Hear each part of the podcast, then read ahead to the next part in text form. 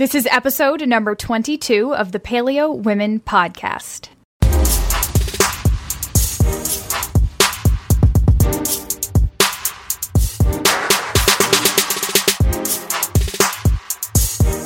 Hey friends, so happy to have you here. I'm Noelle Tarr. I'm a nutritional therapy practitioner and I write everything you'll find at coconutsandkettlebells.com.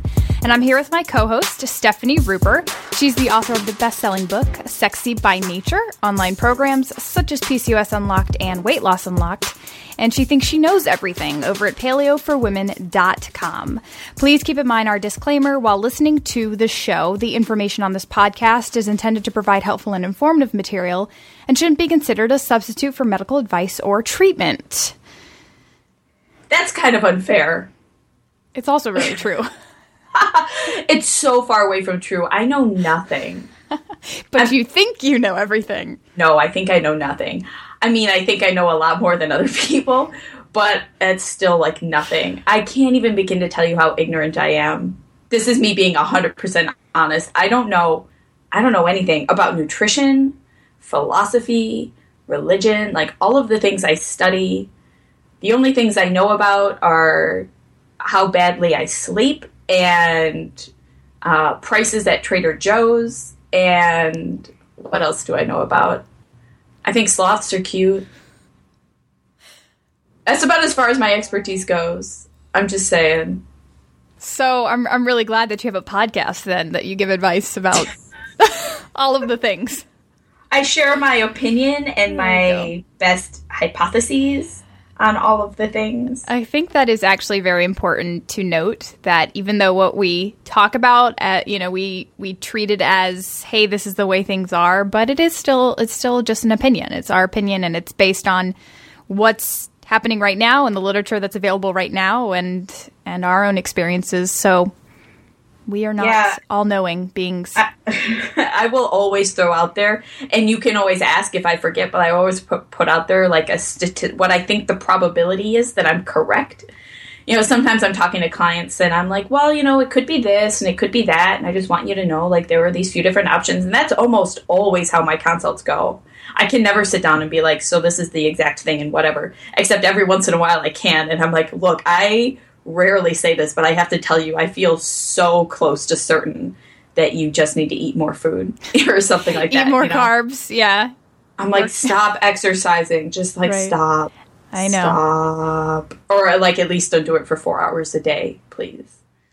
It's generally like good advice. like me. Uh, yeah, how's that going? It's going well. Um, I am very underslept right now, so I'm a little bit, I'm a little bit croaky and hoarse. Oh my god, those are two analogies that have to do with animals. How cool is that? You are so cool. No, not me. It's English. That's very interesting. Frogs and horses. I sound like a frog and a horse. Um,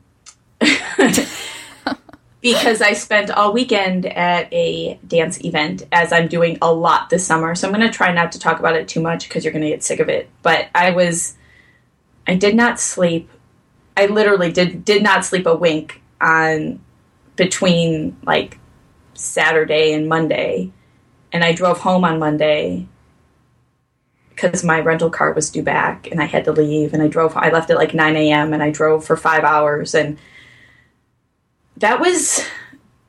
That was probably irresponsible of me because I'm really good at staying awake when I'm tired, but that was the number of times that my eyes like did that thing where they close and you fight really hard to open them again, but oh, it like for some that. reason you like you can't reopen them. You're like, come on, open, and like they won't open. That happened to me a lot.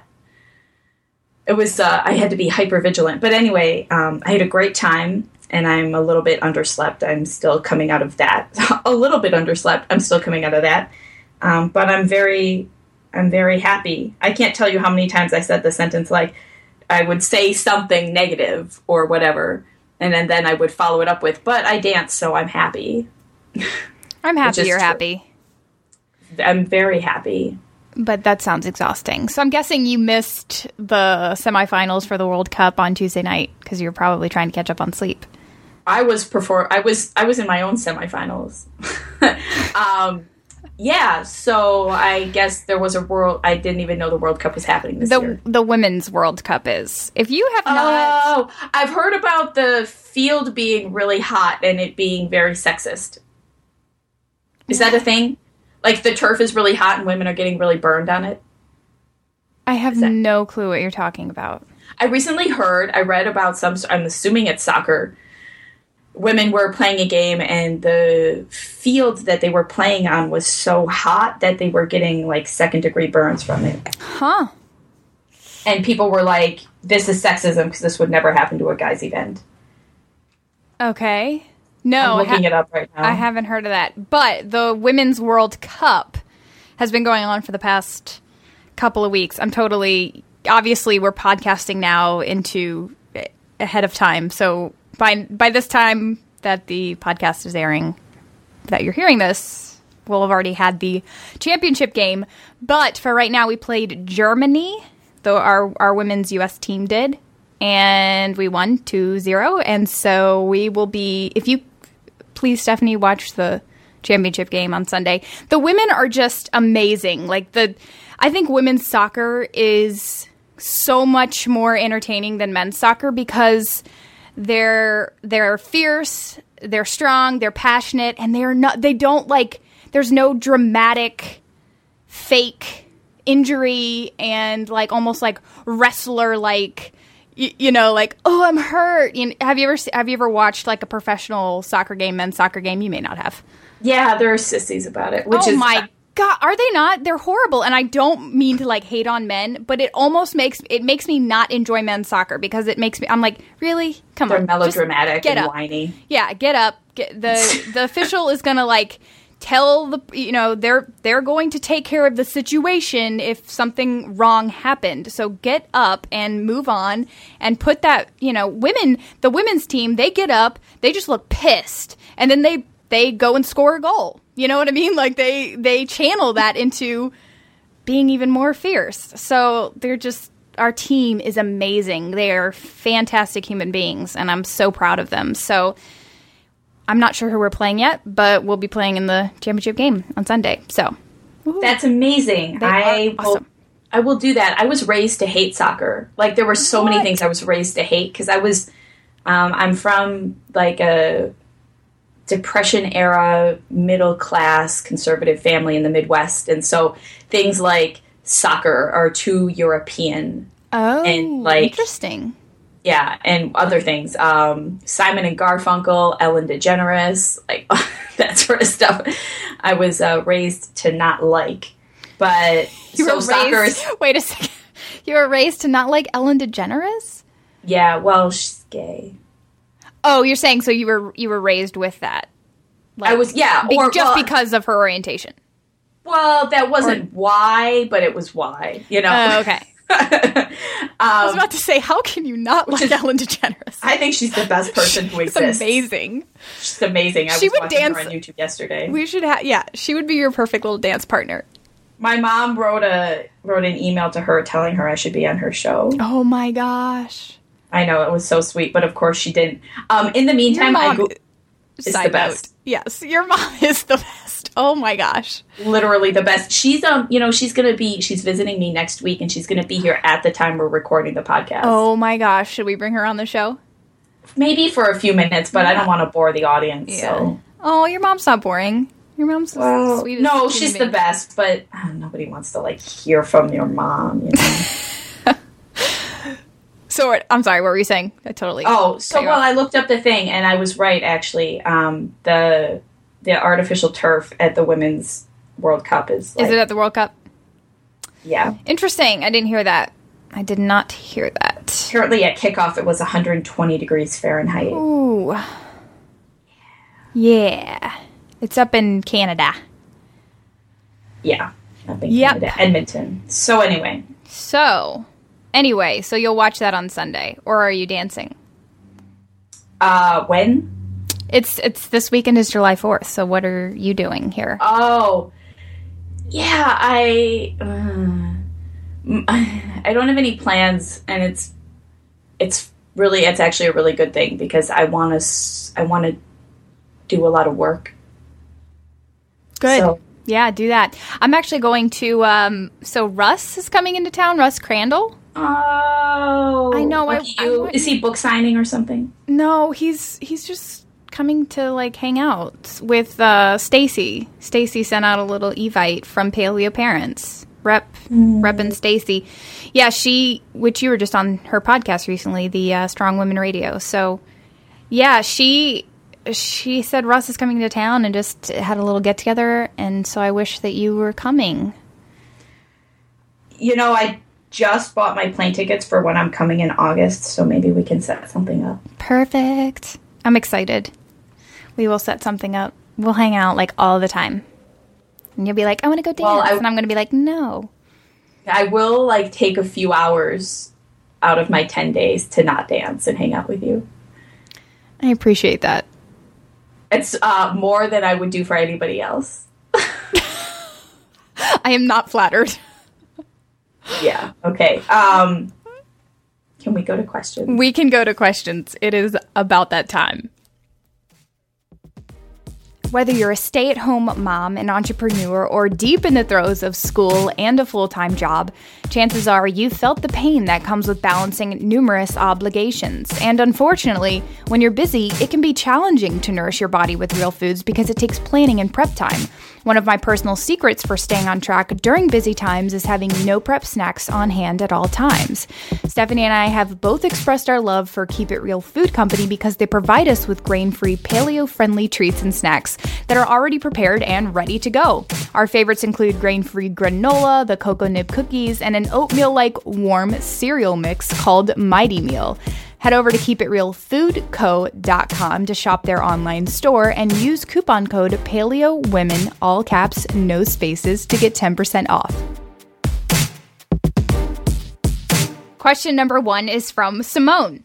Would it be possible for you and Noelle to discuss eating at night, i.e., after 9 p.m.? I try to not eat after 7:30 p.m., but sometimes I have dinner around 9. Is this an automatic equation for weight gain despite that I eat mainly paleo foods?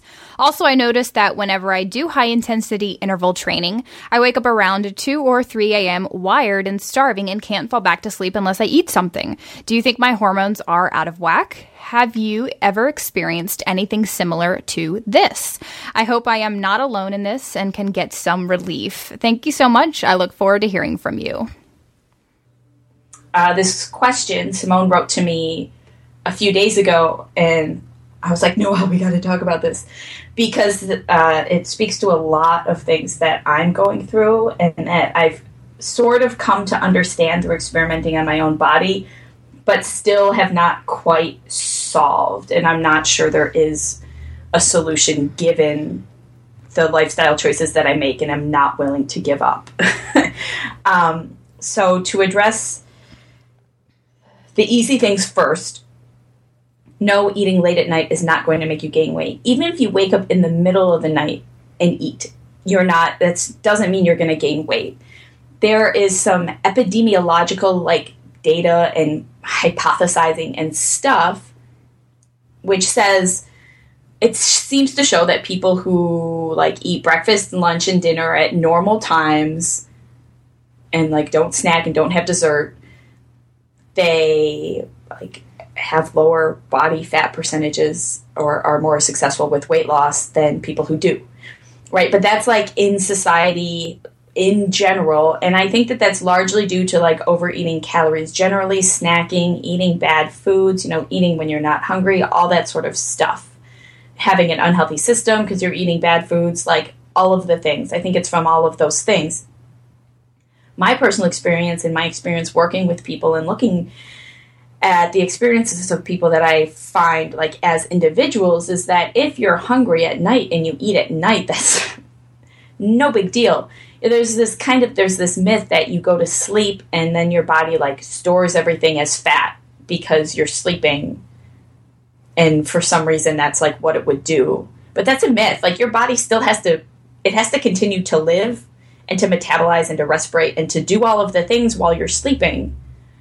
And if you like were hungry and you ate, you needed those calories to continue organ functioning. You you needed those things. And so your body still burns stuff when you sleep. and it will continue to burn things when you wake up. And the reason, and this is related to the second part of your question, because the reason you are waking up in the middle of the night could be a few things, but one of them could be simply that you're hungry. Right? So you're waking up in the middle of the night is most likely one of two things. It's that your cortisol levels are spiking due to some sort of improper blood sugar regulation, or you're hungry. And the reason hunger will wake you up, okay, so this happens to me.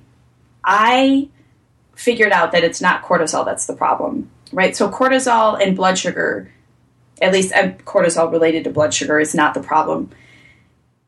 I tested this on myself by changing the carbohydrate content of my diet like radically, going very low carb to moderate low carb to moderate all the things to high carb. I did all of the things with, and I changed my meal timing around, and none of it changed the fact that I wake up after sleeping for four hours. And if I only, and I have to eat before I go to sleep or I will not fall asleep. And if I only eat a little bit, I'll wake up in three hours. And if I eat a lot or like a moderate a lot, I'll wake up in five to six hours. If I eat a lot, a lot, I'll be able to sleep through to eight hours. So, what this says to me is that my body is waking me up when I get hungry. Now, most people sleep through the night when they get hungry. And this is so the theory goes this is why it's better to not eat late at night is that you get to fast overnight and fasting helps reduce insulin levels and all of this stuff. Right? So some people get to approximate a fast overnight. But I can't sleep through hunger. And I think the reason I can't sleep through hunger is that my leptin signaling, which is tied to circadian rhythms, is off. So your circadian rhythm is the natural ebb and flow of when you like wake and sleep during the day. And you're supposed to wake up at a certain time you know morning when the sun is coming up ish and go to sleep like reasonably soon after the sun sets and whatever.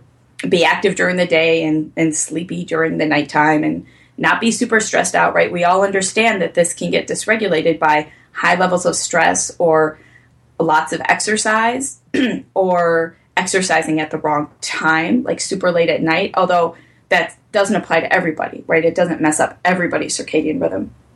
So this happens and leptin is tied to that cycle.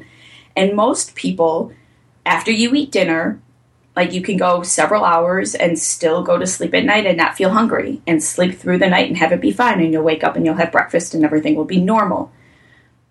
But if you are under eating and or disrupting your circadian rhythm in a particular way, probably doing all of the things, then uh, there's there are a particular cluster. There's a particular cluster of neurons in your brain called hypocretin neurons, and actually, Jack Kruse talks about these a lot. He's uh, a little bit uh, fringy paleo, but I remember I did a lot of reading of his work several years ago because he was the only person who was talking about hypocretin neurons, and they moderate sleeping based on how much you've eaten, and that's just a real thing.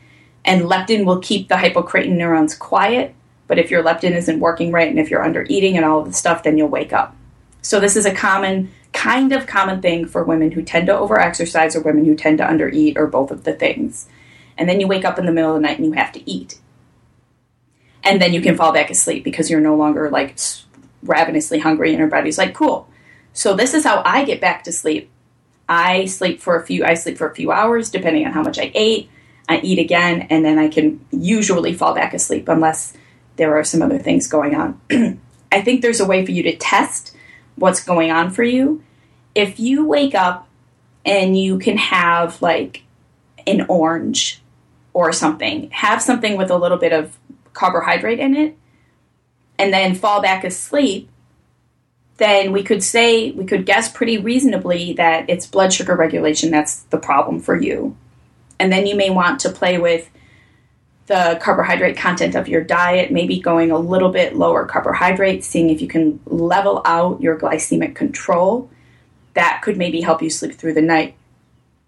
But if you have just something a little carbohydratey, like an orange or an apple or whatever, a banana, and can't fall back asleep and find that you need to eat more, or that eating fat and protein also helps, then it's more likely that the wakefulness, the stress of the wakefulness and the under eating is the issue for you. And that puts you in the same boat that I'm in. And in that case, you, you didn't you didn't mention what time you're doing your high intensity workouts. Um, if it's later in the day, you're probably going to want to experiment with shifting it earlier in the day. If it's early in the day and it's still happening, um, you may want to try doing less. You will want to be certain to refuel immediately afterwards. You want to make sure you're getting adequate calories throughout the day and all of your meals. Always eat when you're hungry, always. And see if you can try and eat more.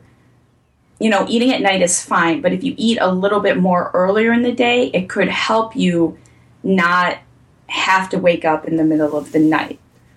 Um, those are a lot of the things. I, I'm certain that I'm missing some things because um, I just I've been thinking about this and playing with this for years. Um, oh, ha- having good electrolyte levels is important, so make sure you're eating like sea salt and getting adequate sodium, magnesium, calcium, um, phosphorus, and did I say calcium? You did. Potassium. That's the other one. Potassium. Um, there's five. Make sure you're getting adequate amounts of those um, throughout the day try and make sure that you are eating plenty of fat, you know, at least 30 grams of fat a day or 300 calories ish. I know those aren't exactly the same, but they're close enough. Um, a few hundred grams, a few hundred grams, uh, at least 100 grams of carbohydrate a day, um, plenty of calories. You may, I have found that taking a time release melatonin helps me sleep through the night. But when I take things that knock me out through the night like that, I I get sick often, more often. I have also taking valerian root or tryptophan. There's a supplement called Serotonin FX that I took for a while. Um, both of those things help boost GABA production. GABA is the brain's primary inhibitory neurotransmitter. It, it, it helps shut everything down. It helps you sleep a lot taking that really helps me sleep and helps the quality of my sleep. But like I said, when I take it, I start to get a little bit sick, and that's because GABA is also immunosuppressive, and so you need to find the right balance of those things. Um, those are some things that sort of help me get through the night. But I think generally, trying to work on your circadian rhythms and making sure you're fed is the right thing to do, and always eating when you're hungry. You're not going to trust me, you're not going to gain like a ton of weight. I've been doing this for years, and other people eat at night too, and it's fine. And that's that's me talking for a really long time about me, and hopefully it speaks to you and what some other women are going through.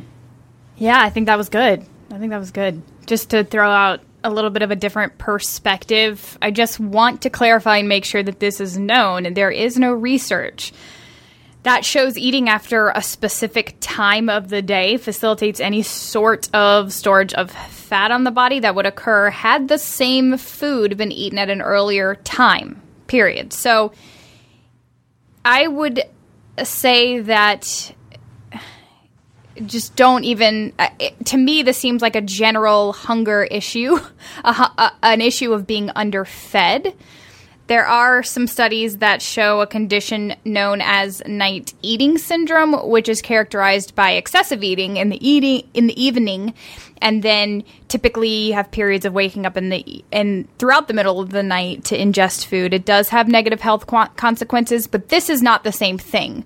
So when we look at the research and when we're taking advice from internet experts and the general health and fitness industry, a lot of these things can get kind of twisted, right? So we see, oh, don't eat at night. And most of the time, this is just recommended because it's simple calorie control. And typically, the type of foods that people are eating, specifically with conditions like night eating syndrome, it tends to be junk food, right? So you're sitting in front of the TV at 9 or 10 p.m. and you're snacking. And it's not your your snacks and what you're eating is not in response to your hunger it's in response to boredom or cues of just I when I sit and watch TV I want to eat blank. And so that is why the general population at large recommends that, but it is not any sort of sound science and actually the research that has been done proves the opposite. So, I think that by saying, "Oh, I try not to eat anything after 7:30 7:30 p.m." I would just eliminate that completely. If you get hungry closer to bedtime, eat something. I don't personally like to go to bed hungry. I like to have a feeling of lightness, like I don't want to feel heavy, like I don't want to feel a lot of things on my stomach because digestion is is a stimulating process, right? So we feel all that happening. And so that can sometimes inhibit sleep. And there are studies that show that it can affect your sleep if you eat too closely to uh, like a, if you eat a high caloric meal just before going to bed it may take longer to go to sleep now of course i'm sure in these studies people were eating junk food or weren't eating balanced real food meals but that is something to consider if you already are having problems with sleep. If you eat a really big meal just before you go to sleep, that could negatively affect your your ability just to fall asleep. Um, right. Although I'm gonna wait. To be clear, when I said I eat before I go to bed, I probably put down seven or eight hundred calories before I go to sleep. Yeah, I don't think that that's bad. I'm not totally sure what the research was in terms of like what they defined as like a high caloric meal, but there are studies out there that show if you eat really close to going to bed, it can it just they call it sleep latency, so your ability to fall asleep. That's that's the only problem. But I, that does not mean that you should not be eating even prior to bed within 30 to 60 minutes. I think if you are recovering from certain metabolic, metabolic conditions or you're hungry, I would eat because there are research that shows that if you have sleep troubles, say that you're waking up at 3 a.m., they've actually found that eating just prior to bed is really helpful. And I think that you're going to have to tinker with that. So first I would just remove completely the whole 7:30 no food after thing. The con- the um and also it's it's typically the time when a lot of people binge, right? Uh, that's what I used to do. It's like at nighttime, mm. I would restrict, restrict, restrict, or I would go through a lot of things that would put a lot of stress on me. And so my way to deal with it was to eat at night because I was alone or nobody was around and you you lose that your what I'm going to call it willpower, but you use your lose your quote unquote willpower by the end of the night and you, that's when you typically use binges and overeating sessions to soothe. So, I just just to kind of debunk a little bit of some of the other myths, the conventional what I what I've heard thrown. I can't take credit for this, but the conventional bro science. So bro science is like, hey man, that's not what you should do because da da da da. The conventional pro, bro science in the health and fitness industry s- basically says that metabolism slows at night and insulin sensitivity gets worse, so you shouldn't be eating carbohydrates and you shouldn't be eating a big meal and blah, blah, blah. But scientists, if you actually look at the research, they found that sleeping metabolic rate rises and falls throughout the night. So it definitely drops in order to kind of like before we get to sleep.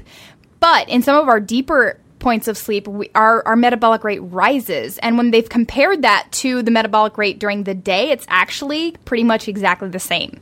So there is no, no major slow of metabolism that if you eat something, it's going to be stored as fat. It's just really has to do with what you're eating and your overall energy intake. And then in terms of the insulin, yes, we have a heightened insulin sensitivity in the morning.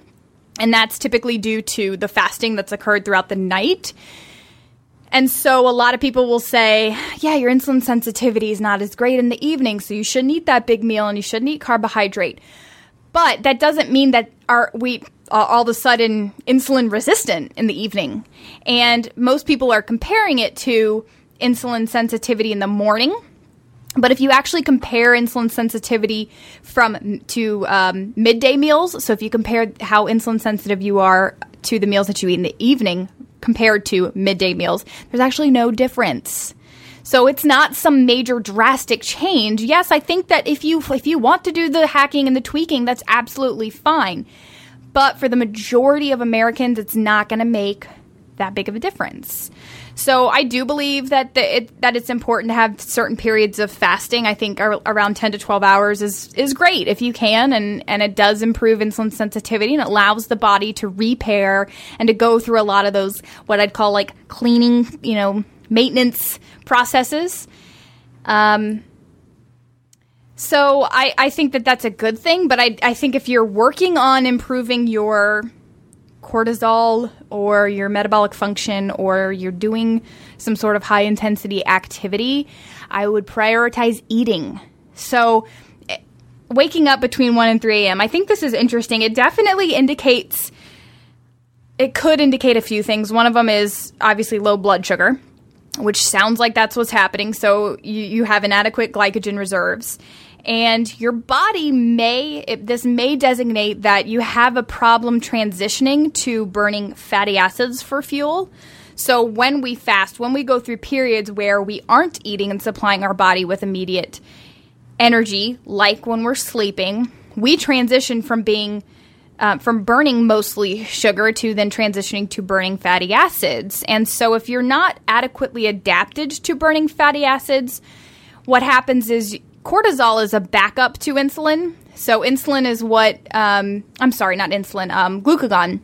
So cortisol is kind of like our backup. So it's our our liver takes care of and our pancreas takes care of storing glycogen and then releasing it when we need it. And so cortisol is what is released from the adrenal glands, especially during times of stress, like exercise, for example when we need when it's like uh oh we've run out and we need the backup forces we need some we need some sugar in the system. And so if you have a hard time burning fat or transitioning to burning fat your body is going to say holy holy cow like here we go. I we need some sugar. We're out of it. And then cortisol will be released and cortisol is also your awake hormone. So it it balances out melatonin and so cortisol is what wakes you up in the day and it spikes if your if your rhythms are correct right? It spikes in the morning and then melatonin onsets uh, in the evening. So if you have that quick release of cortisol in the middle of the night that is probably a sign that you have a problem you've run out of of sugar. And i'm not sugar is not a bad word. So you've run out of sugar reserves or you're having a problem transitioning to fat burning or burning fatty acids. So I would, like Stefani said, experiment with that. All of her ideas were great. Feeding your body, taking, t- having a, a bigger meal is an absolute must after your workout. You've got to get a good whack of carbs, especially after a lot of those intense exercises, intensity, high intensity training. So, really make sure that you're doing that. Really make sure you're getting in a good balance. I would say two to one of three to one to carbohydrate to protein. And then if you need to snack before bed, go ahead and do it. I would do something maybe that's a little bit higher in fat and then has healthy carbs. So you could do like a half sweet potato with a good whack of ghee or butter or coconut milk and berries, which is my favorite thing. So experiment with that and, and see how it goes and don't be afraid to eat. Please eat all the things. I mean, seriously, a lot of times for me, it honestly it comes down to like, am I going to try to be, am I going to try to calorically restrict and lose some weight today, or am I going to sleep? Like that's a really big question for me, and I always choose sleep. And well, sleep- I'm not. I'm not saying that you're going to gain weight from eating, but what I'm saying is like, please don't. Right, like so many women deal with so many women deal with problems from under eating, and I, I don't know if that's a problem for you, but uh, choose when in doubt, err on the side of eating more rather than less. Right, and and sleep in general facilitates healthy metabolic function, and it can facilitate weight maintenance or weight loss or whatever. Yeah. So, so question number two is from Deborah. Lots of notes in here, Deborah. I read them. I all. love the notes. I know. Oh my goodness. I. By the way, we read them all just so, so that you know. But we're going to just read the question. I've always had a problem with oils since I was a child. When I was in college, I was told I had IBS and to take XX pill. I hated being on medication, so instead I just cut out things that bothered me, like dairy, oils, and most fats. Then one day I found paleo through Jonathan Bailor and then Diane Sanfilippo and I realized how awful all those vegetable oils were, anyways, and I don't feel bad not eating them. I slowly added in coconut oil and then nut oils like macadamia and walnut, and then avocado oil. But olive oil is the one thing that has been really bad for me. Within 30 minutes of eating olive oil, I get stomach cramps, and this may sound weird, but I would always get really cold, like chills and really tired all of the sudden. Then it turns into multiple runs to the bathroom as my body rids itself of what what it deems the enemy. This is how I always knew if a restaurant used olive oil, even if I told them no butter or oil. Is there any reason that I should be able to tolerate olive oil, but I but I can others like coconut oil? I'd really love to be able to go out to a restaurant and get a salad with olive oil and not be afraid to eat out anywhere. Keep doing what you guys are doing. You are awesome. Speaking of my ignorance and humility, I feel pretty out of depth on this question. It's, uh, I'm like, olive oil. Okay, so some people develop food sensitivities that are not allergies and to like random things. And that's that's just a real thing. Why olive oil would affect you relative to other things i could not say for certain. There's a compound called uh, what are they Noelle? Salicylates. They're so hard to remember how to say. Salicylates.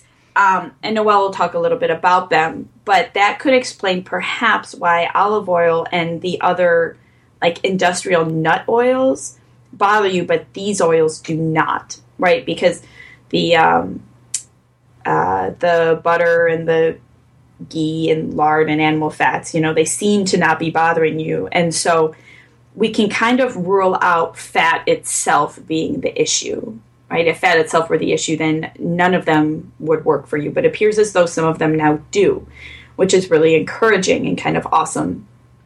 And having this problem with olive oil, the list of symptoms you describe, I can't quite put my finger on it. Right? It sounds a little bit thyroidy. It sounds uh, maybe like your blood sugar drops. It sounds maybe like um, like there's a, a, stomach acid issue and uh, and or a gut flora issue. All of the things appear to happen and so I would definitely call that some sort of non allergy food sensitivity and just be happy avoiding it. You can experiment with different kinds of olive oil that, you know, maybe, uh, you know, they have different levels of purity, maybe different, um, grown in different regions. They may have different levels of different compounds that may work better for you. Of course, this won't help you out in a restaurant, but it could help give you a sense for what's better or worse for you or what you can do in your um, own daily life. Um, those are I just I, those are some of the few ideas I have, and because I don't because I don't know much about I don't know as much as Noelle does about non-allergy food sensitivities. I want to throw it. I want to throw it your way, Noelle. Um, I, I I actually don't think that it's it's too complicated. I really do believe that you have a sensitivity. It may be to a certain compound. That's what we were talking about, salicylates. But I, I think that you've found something that you are sensitive to. You've probably noticed other little things like vegetable oils and dairy. And you did have IBS. And I think that IBS, even though now it's probably resolved and it was mostly triggered by dairy, ultimately, I think that it has nothing to do with the food and everything to do with the terrain. And so you probably may have some sort of imbalance of bacteria. And maybe there's a little bit of SIBO going on, or maybe, or maybe you once had that. And so you're not necessarily, you don't have as, as robust of a gut in terms of your probiotic uh, diversity. And so that makes you more susceptible to certain sensitivities. So I'm not saying that this could never be reversed, but it is a sensitivity to olive oil, specifically a sensitivity to salicylates, which is a chemical found in certain plants. And if you want to get more technical about it, it's it's it's the salt and esters of salicylic acid, which is an organic acid. It's naturally occurring in varying con- in varying concentrations in certain plants and also fruits. And it's actually it's the natural immune hormone and preservative, and it protects the plants against disease and insects and fungus and bacterial infection. So here we go. It's one more thing that's sort of an immune defense that plants have. But it is a compound that's found in certain things, especially it's it's in high concentrations in olive oil. It's actually also found in coconut oil, but if you have a sensitivity to these salicylates, there's not much information on it. There's no tests that you can find or or, or take, and so I think that just being, you know, experimenting being open to maybe trying to figure out what other things could be causing it and maybe making sure that you take a couple different probiotics. I really I'm I'm a huge fan of rotating probiotics. So having I have I think I have like four or five different high-end probiotics in my fridge right now in addition to um, sauerkraut and and homemade kombucha. So I really, really think it's important to rotate a lot of those probiotics, eat a lot of probiotic foods, drink bone, bro, bone broth. Um, consider taking collagen just, just to make sure that you are always doing all the things that repair your gut because it is a gut issue here. So, but but in general, this sounds like an, a sensitivity and, a, and a, a sensitivity to salicylates. I want you to look that up and and read through some of those things and see if that is that looks like you because a lot of these symptoms that you described they're just symptoms of having a sensitivity to a food right you you you essentially experience all those things the coldness the chills the diarrhea so i think yeah you know it almost it almost sounds like um like when you get sick, right? And it's like a bacterial mm-hmm. reaction, like your body doesn't like it, and it's right. It's a, it's, like, it's an immune response. It is an immune response. Yeah, yep. So I I think that it's. I mean, it doesn't get much more complicated than that, other than I don't know necessarily what's the answer, so I would look that up. There is no rhyme or reason to salicylate sensitivities, so I actually it's similar to me to FODMAP sensitivity, by which when you do like a low FODMAP diet, you take out all high FODMAP foods for six months, and then you reintroduce certain FODMAPs, and you see which ones you're sensitive sensitive to. And there sometimes isn't any rhyme or reason. You could really have a sensitivity to one food and not to an, to an, another. So just because you're okay with other foods that are high in salicylates doesn't mean that that's not it. And I will say that salicylate intolerance, they, they think it is a, as a key player in gastrointestinal disorders such as IBS and colitis and Crohn's. So look into that. Boom. Boom. Okay, question number three is from the voice of the people. Dear Man, Noelle, I love the voice of the people, can I just say? They are awesome people. Dear Noelle and Stefani, last week while you were discussing Diva cups and tampons, Stefani forcibly restrained herself from going on what seemed like was going to be the most epic rant of all time. She said this rant had something to do with our culture's myths about female private parts. It seemed very important and life changing. I am just dying to hear what you ladies have to say about this. I would make it would make me the happiest person in the world please, please, please, please, please pick this question. Your audience deserves your bountiful passion and wisdom. Sincerely, the voice of the people. Stefani, the people have spoken. The people have spoken, which, and I'm so honored that the people want to hear what I have to say about this topic that clearly the people care so oh much about. Oh my about. gosh. So please, I would just love. I, as a part of the people, please rant on about all of the things. Female private parts. The people have spoken. I shall rant. Okay, so last week we were talking about Diva cups and tampons and how there's this like sort of like dirty thing we're not supposed to talk about about them, right? Noelle was like, "Oh, we're not allowed to like this is a normal part of female life and we treat it like something that's just so secret you know? You like you gotta hide like your tampons and like stick them in your bra or something when you go to the bathroom so nobody knows about it. Like it's a very dirty secretive thing. And that got me thinking about all of the other dirty secretive things that we have about women's bodies. And then i got uh, pretty enraged about it but i restrained myself from talking about it because i felt like i would have talked forever and then Noelle mentioned a blog post that I had written, and it's called The Real Reason Women Orgasm Less Than Men. And you should check it out because it's um, kind of important, I think, actually. I talk about our culture has this idea that like orgasms are less natural for women than they are for men or less easy or less common or what have you. Like that's a that's just it's almost a given right? That's just like a thing that we assume. But when you look at the data because people do do studies on this kind of thing like in hospitals and stuff when you look at the data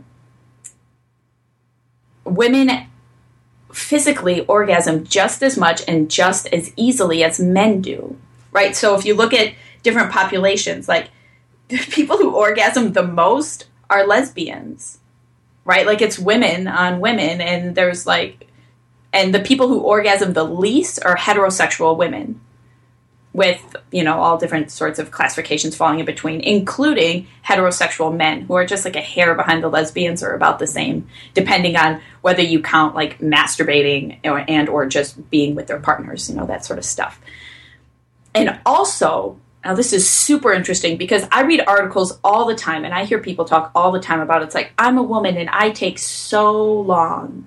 Like that's a thing. People like that's a thing. And maybe it's true for you and maybe it is true for some people, but in general, on average, you stick a woman in a room by herself and a man in a room by himself and you like put on a like a stopwatch and you're like, "Okay, go." You know, who gets who orgasms first? On average, it takes women and men the exact same amount of time. It takes four minutes when people are trying to get an orgasm out quick. And so, physiologically, women are every bit as capable of orgasming as men are, but we don't think of it that way in our culture. And there are a lot of reasons that we don't think of it that way, and it's and we don't treat it that way, and they're all like they are all incredibly sexist and incredibly harmful to women like as a whole.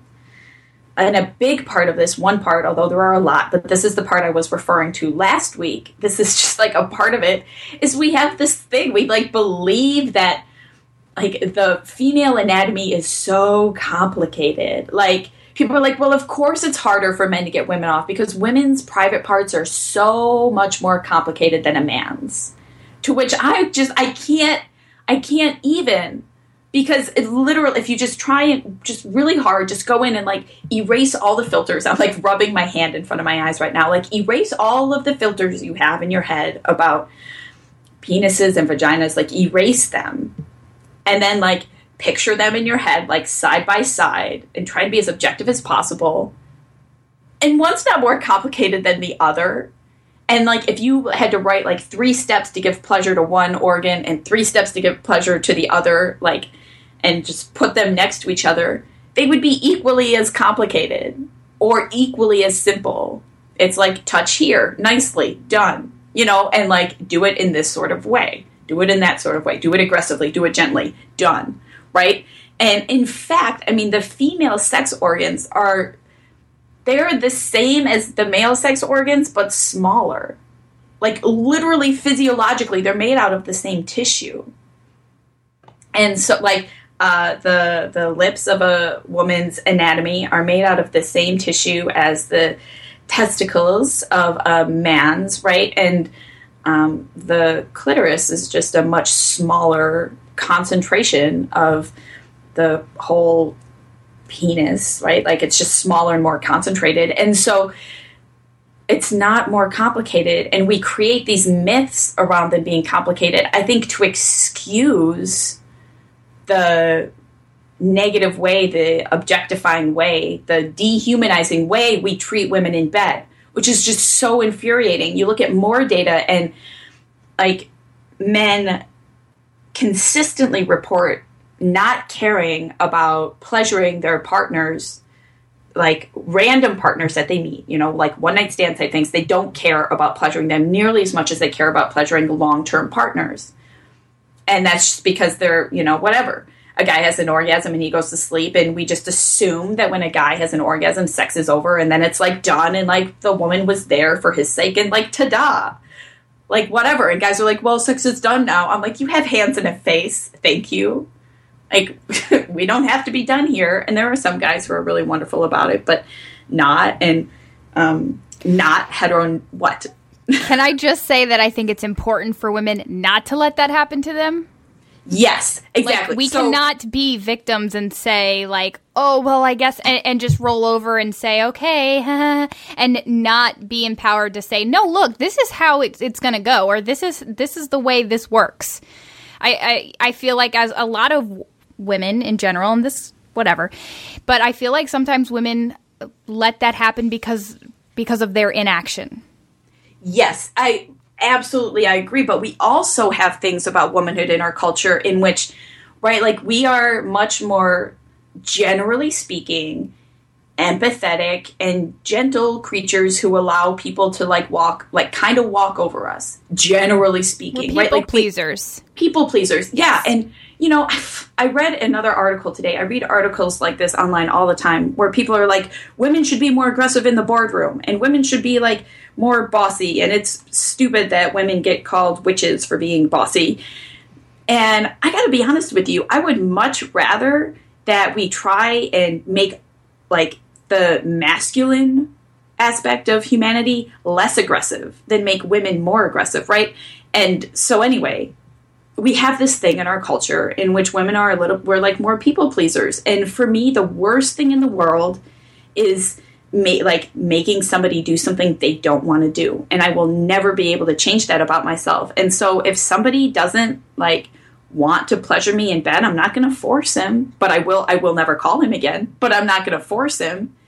And of course there's a whole other aspect of this which is like are we communicating openly and like honestly right? Like you know some guys might not know how to do things properly but we can help them right like some might really earnestly want to but because we live in this culture in which we're not open about the best ways to pleasure a woman the way we are about a man then it's you know it can be our duty or our joy or whatever to help men like overcome that Oh my But gosh. Can I just hard. say like how many times in cos like how many magazines like teach you how to properly please a man? Yeah Like, no kidding right Cosmo, all that. I'm sorry. Does does Men's Health talk about the clitoris? Uh, does it? Does it talk to, about the most perfect way to please your woman? And I mean, maybe sometimes a little bit. yeah but it, is- does actually but not as much as we do them But even at such a young age, it's such a trap. It's like oh, Mm-hmm. media in general is like focuses on make sure you know how to do this right, women. You know what I mean? So I- I, how to please your man and young men are not worried about that at all. Right. So- Well, because we also have this thing where we're like, you have to please your man sexually, or he's not going to want you or love you, or you're not going to be worthwhile anymore. Right. You have to be pretty, and you have to be good in bed. But like, how much is men's worth dependent upon like pleasing a woman culturally? It for some guys, I've I mean, there are of course. I just I keep throwing out there like exceptions. Tons of exceptions. I've spoken to a lot of guys who are like, "That's like the most important thing in the world for me, and that ma- what makes me feel so masculine is pleasing a woman." But there are other guys who are like, "Eh." Oh, and then one more thing to rant about, like for guys to complain about performing oral sex on women, like it's such a chore. Okay, at least you can breathe. Like I can't even. I can't even. Oh man. Our, our cultural like, our, our cultural preferences for oral sex on either set of gendered body parts. It just it blows my mind that it's so acceptable and so common and so important. Like literally so important. Like women start, girls, young girls start freaking out about like how to properly like attend to a penis when they're really young I know. really young. I, I, how old was I? I was super young, you know, like standardized test score age, and and how many men like it's just it doesn't happen that way. And I'm, I'm not saying it should, but it's really I find it just so heartbreakingly sad and so infuriating that we have all of these traps set up set Right. up in our brains and it hurts everything we do with men like it's not just in these specific instances i don't care like if i have these 10 seconds of pleasure in a bed but i do care that somebody like respects me and has empathy for me Right. And I can tell you that the way it's portrayed in the media, it can be very damaging as well. And Super. So it's hard for it was hard for me in particular i you know i had a specific way i thought marriage was going to work and it wasn't like that at all and so even though that wasn't a bad thing to me and i didn't have a problem with it i felt like something was wrong because i assumed that everything was right based on what was perceived in the or what i perceived marriage and ro- uh, you know romance how how that happened in a marriage I perceived that something was wrong because the normal was obviously this. And so once I broke free and was like, no, I'm just going to set my own rules, it was like, you know, amazing. So, yeah, I think that the media can be incredibly, incredibly damaging, and we have to protect ourselves from what we watch and what we allow in and what we allow to like sink into our our being. I really do. I think I think that what you watch becomes a part of you. So be careful with what what you what you allow into your life. That's a really good point. And of course, the people too. It's very hard to know when you meet somebody, like mm. right off the, you know, initially you can get like intuitions about people, but it's hard to know when you meet people and there are people already in your life and it's just, it's important to have open conversations with them, mm-hmm. you know, and to just curate the people around you to create the happiest environment, most loving and respectful environment possible. And then they'll be willing to like create new like guidelines and rules and whatever expectations for play with you and and sort of step outside of that work on stepping outside of that really damaging paradigm that's just been hammered into our brains since we were born. Right. And I can promise you if you're in a long-term relationship, women, guys want to please you like they want you to tell them what to do. They're not like us. I know that women tend to be a little bit more sensitive and we don't want to be so like, this is what you need to do. And no, do it this way. Nope, that's still wrong. Do it this way. Nope, you're still doing it. Like, I know that we're sensitive to that again because we are, we're different. I totally respect that we're different people. And that I think is why we've kind of manifested this idea that it is harder to please a woman is because women are different. And it's totally cool to respect those differences. But, I would not allow that to to take over um just to to again manifest in your head and take over how you how you interact with the one you love. Like it just they want to know. Like so be confident and and tell them what you need and, and what's good to you and I promise you it'll there will be lots of success. Lots of success. So, how is your rant done? I think I covered most of the things that I wanted to cover. we will maybe hear from the voice of the people again. I think I think the voice of the people should keep occurring. Yes, for sure. Yeah, perhaps. So that I think that's going to have to be it for us. We'll save the bonus section again for later, but we've just had too many good rants going on all the ranting. Although I, I think the one about sex and femininity was a little bit more important than the one about t-shirts. Maybe, maybe depends on what industry you're in. Yeah. okay, so that's it for us today. If you could please head over to iTunes and leave us a review. We would love to see what you think and get your feedback. It really does mean a lot to us if you could just take a couple seconds to do that right now. Go do it. We will give you lots of long, awkward hugs for doing so. And thank you so much in advance. For more from us, you can find Stefani at paleoforwomen.com and me, Noelle, at coconutsandkettlebells.com. Talk to you next week.